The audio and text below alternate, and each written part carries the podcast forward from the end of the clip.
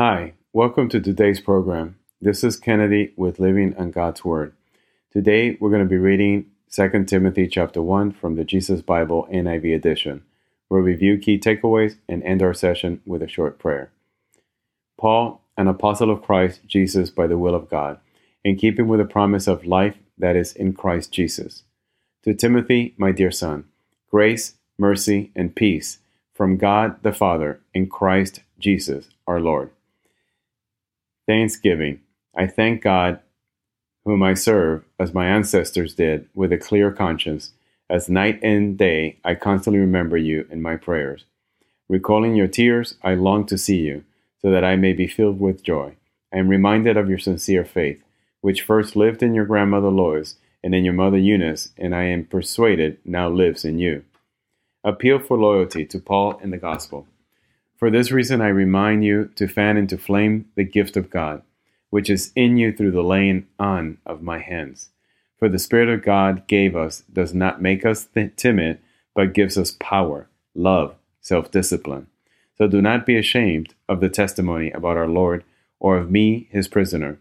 Rather, join me in suffering for the gospel by the power of God. He has saved us and called us to a holy life, not because of anything we have done but because of his own purpose and grace. This grace was given us in Christ Jesus before the beginning of time, but it has now been revealed through the appearing of our Savior, Christ Jesus, who has destroyed death and has brought life and immortality to light through the gospel. And of this gospel I was appointed a herald, and an apostle, and a teacher. That is why I am suffering as I am. Yet this is no cause for shame because I know whom I have believed and am convinced that he is able to guard what I have entrusted to him until that day. What you heard from me, keep as the pattern of sound teaching, with faith and love in Christ Jesus. Guard the good deposit that was entrusted to you. Guard it with the help of the Holy Spirit who lives in us. Examples of disloyalty and loyalty. You know that everyone in the province of Asia has deserted me, including Phygelus and Hermogenes. May the Lord show mercy to the household of Onesiphorus, because he often refreshed me and was not ashamed of my chains. On the contrary, when he was in Rome, he searched hard for me until he found me. May the Lord grant that he will find mercy from the Lord on that day. You know very well in how many ways he helped me in Ephesus. So Paul in his letter, second letter to Timothy, realizes that now he's been in prison, he's in a hole in Rome, and even though he really aspires and and has angst to see Timothy again, he realizes that he may never see him again. That that dream, that desire, may not be possible. So, in this letter, uh, Paul is full of emotions towards Timothy and we really see that he is trying to get Timothy to understand that he needs to handle this responsibility with a lot of seriousness. Um, he needs to guard the content of the gospel, the message, and protect the church from false teachings and from heretical doctrine. And so Timothy must not lose heart.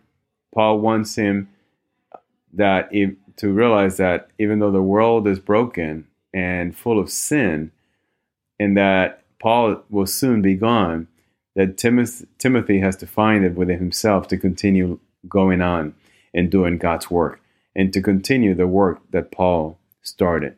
So Jesus here is a sufficient source of strength. That's what Paul is trying to tell Timothy, and that he needs to faithfully continue to fulfill the ministry uh, with which uh, Paul is entrusting Timothy. So again, here, Second Timothy, it's a reminder of the glorious privilege of representing God. Paul knew this privilege. Um, he had been given this privilege, and representing God to others, and the need to continue God's work, even in the face of opposition, is all that matters. And so, God Holy Spirit is given to us so that we are not timid, but that we in, in turn show power and use love and self discipline to continue God's work. So let us let us pray. Father God, thank you. Thank you. We worship you. We adore you. Thank you, Lord, for giving us everything you give us. For giving us life, for giving us hope, for giving us faith, for giving us um, forgiveness, for allowing your son to die on the cross. And because of that great act of love and kindness, and through your grace, Lord, in our faith in your Son Jesus, we are now able to be made righteous, and that sin just washes away. And Paul knew that you were entrusting him with the most important thing that your Son came to accomplish here, which is to not only die on that cross for us, but then to create his church, to build his church. And that continue passing the teachings of your word from one generation to the next, from one people to the next, and uncorrupted, without any tainted parts, without it being corrupted into false teachings.